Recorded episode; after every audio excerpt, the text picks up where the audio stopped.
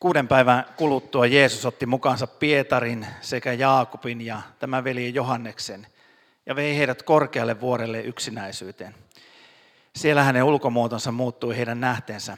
Hänen kasvonsa loistivat kuin aurinko ja hänen vaatteensa tulivat valkeiksi kuin valo.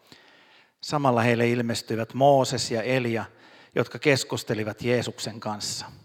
Pietari puuttui puheeseen ja sanoi Jeesukselle, Herra on hyvä, että me olemme täällä. Jos tahdot, teen tänne kolme majaa sinulle ja Moosekselle ja Elialle. Pietari vielä puhuessa loistava pilvi verhosi heidät ja pilvestä kuului ääni. Tämä on minun rakas poikani, johon minä olen mieltynyt. Kuulkaa häntä. Kun opetuslapset kuulivat äänen, he heittäytyivät maahan kasvoilleen suuren pelon vallassa. Mutta Jeesus tuli heidän luokseen, kosketti heitä ja sanoi, nouskaa, älkää pelätkö. Ja kun he nostivat katseensa, he eivät nähneet ketään muuta kuin Jeesuksen yksin.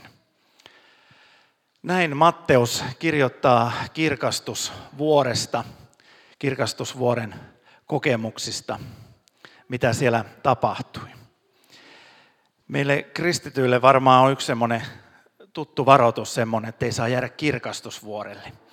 Ei saa jäädä tyytymään johonkin tilanteeseen, mikä vallitsee. Ja se tietysti tulee tästä, kun nämä veljekset siellä ajatteli ensimmäisenä, että tehdäänpä tähän kolme majaa ja jäädään tähän kököttämään. Tässä on hyvä olla. Tässä on niin kaikki läsnä, se mitä heidän elämässä on ollut läsnä. Koko se vanhatestamentillinen mahtava kavalkaari oli siinä vuorella läsnä ja heidän, heidän rakas opettaja Jeesus oli siinä heidän keskellä ja, ja kaikki oli läsnä semmoinen, mikä oli heille hyvää, mikä edusti heille heidän kulttuuria, heidän elämää ja mikä oli heille hyvää.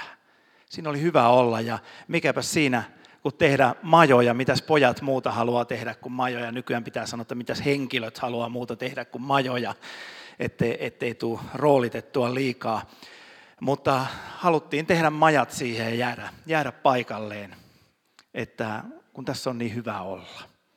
Ja tämä on tietysti meidän, meidän kristittyjen suuri vaara, että me jäädään paikalle ja ajatellaan, että tässä on hyvä olla. Ei tässä nyt enää yhtään mitään tarvita. Ja tämä on seurakuntien iso vaara. Tämä on kaiken kristillisyyden iso vaara. Ja jos me katsotaan historiaa taakse, niin me katsotaan kaikkia meidän herätyksiä – jokaisessa herätyksessä on joku semmoinen kirkastusvuorikokemus. Ja yleensä siitä kirkastusvuorikokemuksesta vielä juontuu semmoinen asia, että, että siihen liittyy joku erityiset sanat. Meillä on esimerkiksi se, että synnin päästö eri liikkeissä on erilainen, eri sanoin.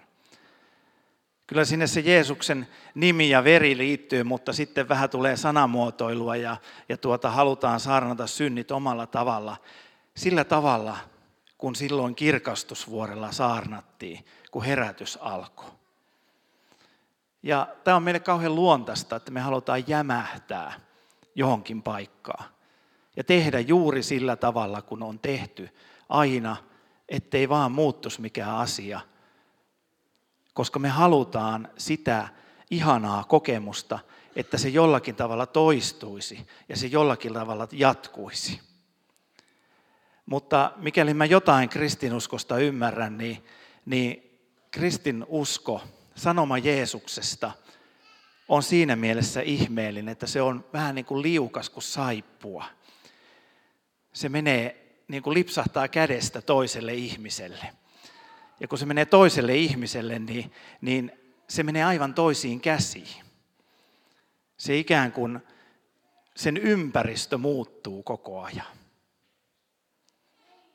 Ja me ei voidakaan siirtää sitä kokemusta, mikä meillä on jostain hyvästä hetkestä sille toiselle ihmiselle, vaan sillä on ihan oma kokemus siitä hetkestä.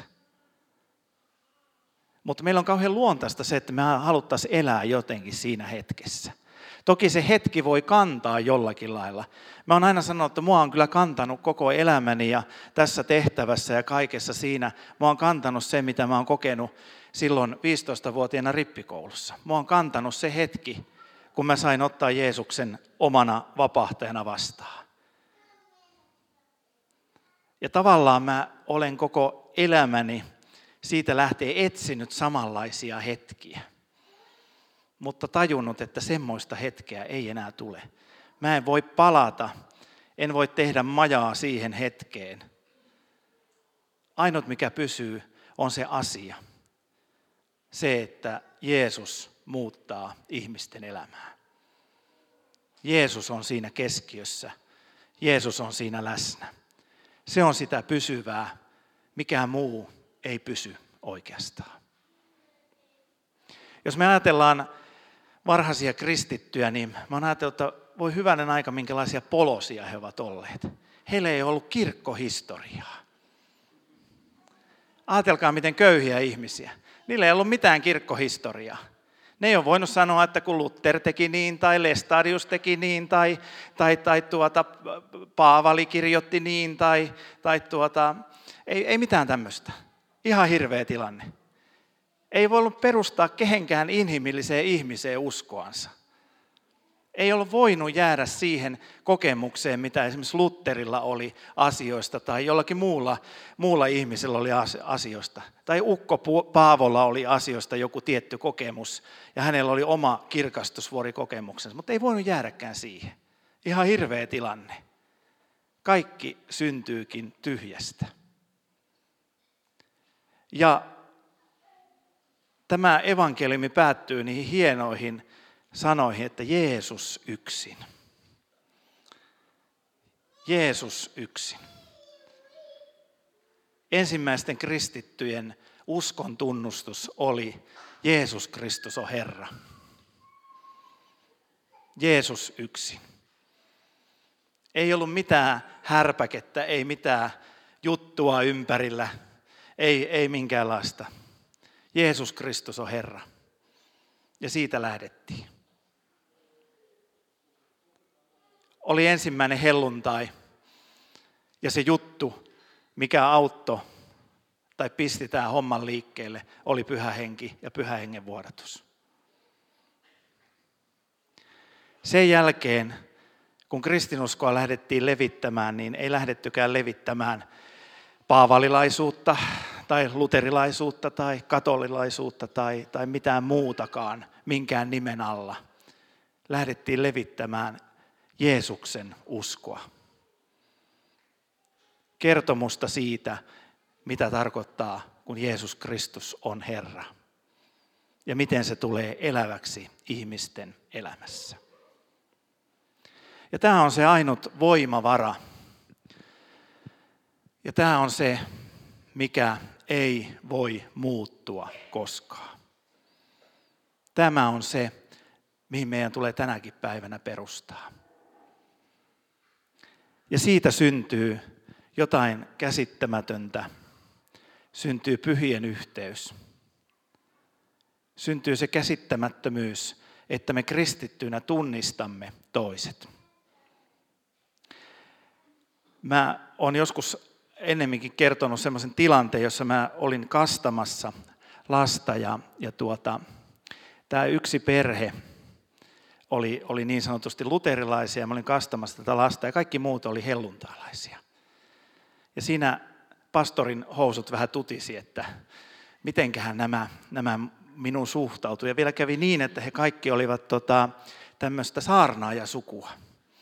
Ja mä ajattelin, että kun tästä kahvipöytään päästään, niin kyllä mä saan elämäni saarnan. Että kun mä oon uskaltautunut tänne mennä. Mutta tämän isoisän äh, vaimo, tämä sanotaanko nyt häntä vaikka saarnaajattareksi sitten, niin tuota, tämä, tämä matriarkka sitten siinä kahvipöydässä ensimmäisenä kääntyi mun puoleen ja sanoi, että kyllä hengestä syntyneet tunnistaa toisensa. Ja siihen purettiin kaikki jännitteet. Ei jääty kumpikaan omille kirkastusvuorille. Oli vain Jeesus yksin. Eli syntyy ainoastaan muutamia asioita. Jeesuksesta syntyy ainoastaan muutamia asioita, jotka pysyy. Ja kaikki muu voi muuttua. Ja miksi kaiken muun pitää muuttua? Miksi me ei voida jämähtää kristillisenä seurakuntana paikalleen? Miksi me ei voida ajatella, että nyt on hyvä? Siksi, että uudet sukupolvet kaipaavat kuulla evankeliumi.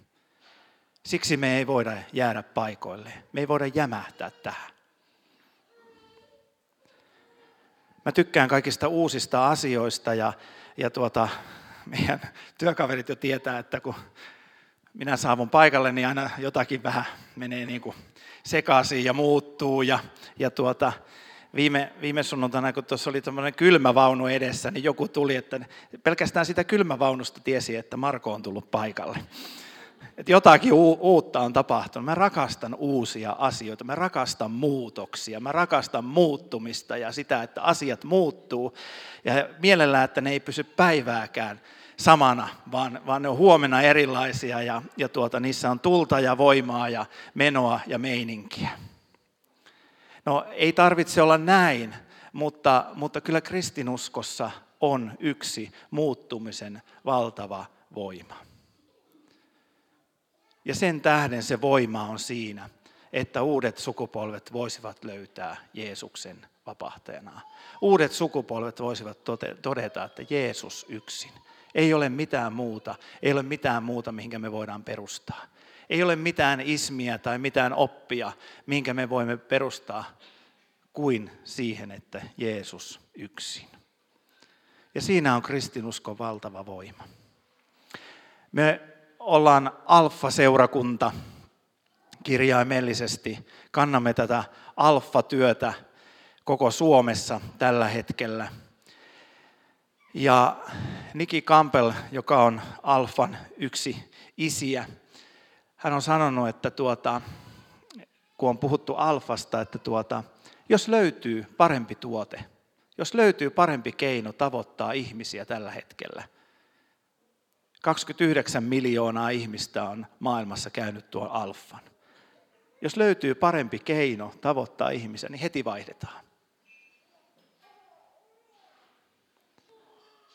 Ja tämä on se kirkastusvuodelta lähtenyt ajatus. Kun me löydämme paremman keinon tavoittaa ihmisiä Jeesukselle, kun me löydämme paremman kulttuurin tavoittaa ihmisiä Kristukselle, niin me muutamme heti. Koska se ajatus on tullut Jumalan sydämeltä, se ajatus on tullut pyhältä hengeltä, koska hän haluaa kääntää kaikkien katseet ainoastaan Jeesukseen Kristukseen. Me ihmiset kaipaamme erilaisia asioita.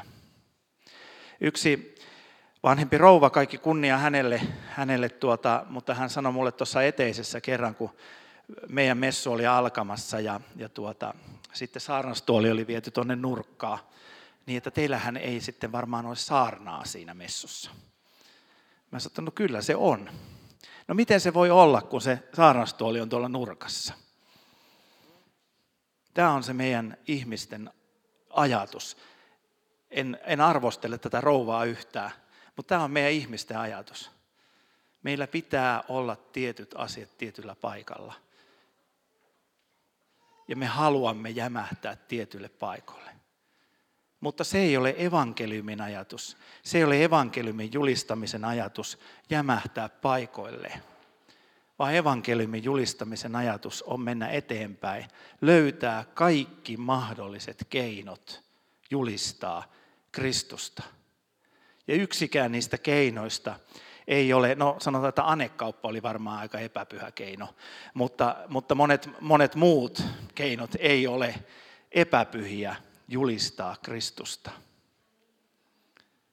Ei voida jämähtää esimerkiksi messuelämässä. No meillä on tietyn mallinen messu ja meillä on tietynlaisia rakenteita, mutta me ei voida loppuviimeksi jämähtää rakenteisiin. Jos se rakenne tekee sen, että Jeesus Kristus ei tule enää kirkastetuksi. vaan meidän pitää olla valmiita ottamaan se uusi, mitä Jumala antaa. Sen tähden näitä veljeksiä, näitä majantekijäveljeksiä ei annettu jäädä rakentamaan majojaan. Ei annettu pysähtyä kirkastusvuorelle. Ja me ollaan nyt näiden majantekijäveljesten perillisiä. Ja meidän tulee käyttäytyä samalla tavalla kristittyinä. Etsiä pyhässä hengessä uusia keinoja julistaa Jeesusta Kristusta. Tämä on, mä uskon näin, kun olen, olen saanut tähän verkostoon tulla mukaan, että tämä on myös yksi verkoston sydämen syke. Etsiä keinoja julistaa Jeesusta uudella tavalla, sillä tavalla, että ihmiset voivat löytää hänet. Koska muutenhan tässä kristinuskossa ei ole mitään järkeä. Mun kohdaltani ainakin peli on pelattu, mä olen Jeesuksen ottanut vastaan, mä koitan vaeltaa tämän elämäni mahdollisimman hyvin tästä niin, että mahdollisimman moni löytää mun avullani, jos, jos se on suinkin mahdollista Jeesuksen Kristuksen vapahtajakseen. Ei mulla ole enää väliä, mutta mun tehtävänä on etsiä uusia ja uusia keinoja kertoa Jeesuksesta, koska muilla ihmisillä on väliä niillä ihmisillä on väliä, jotka eivät vielä Jeesusta tunne. Siksi yrityselämän termi ainoastaan muutos on pysyvää. Sitä mantraahan meillä on hoettu viime vuonna, että muutos on pysyvää. Niin mä voin lohduttaa teille, että muutos on pysyvää. Kristinuskossa ainut asia on se, että muutos on pysyvää. Firma jatkaa kulkuansa, tämä maailman suurin yhtiö – jatkaa kulkuansa ja sen päätuote pysyy samana, mutta muuten muutos on pysyvää ja sen pitää olla pysyvää, että Jeesus tulee kirkastetuksi, Jeesuksesta tullaan, tullaan kerrotuksi, Jeesus tulee kerrotuksi tälle maailmalle. Ja sitä me tarvitsemme.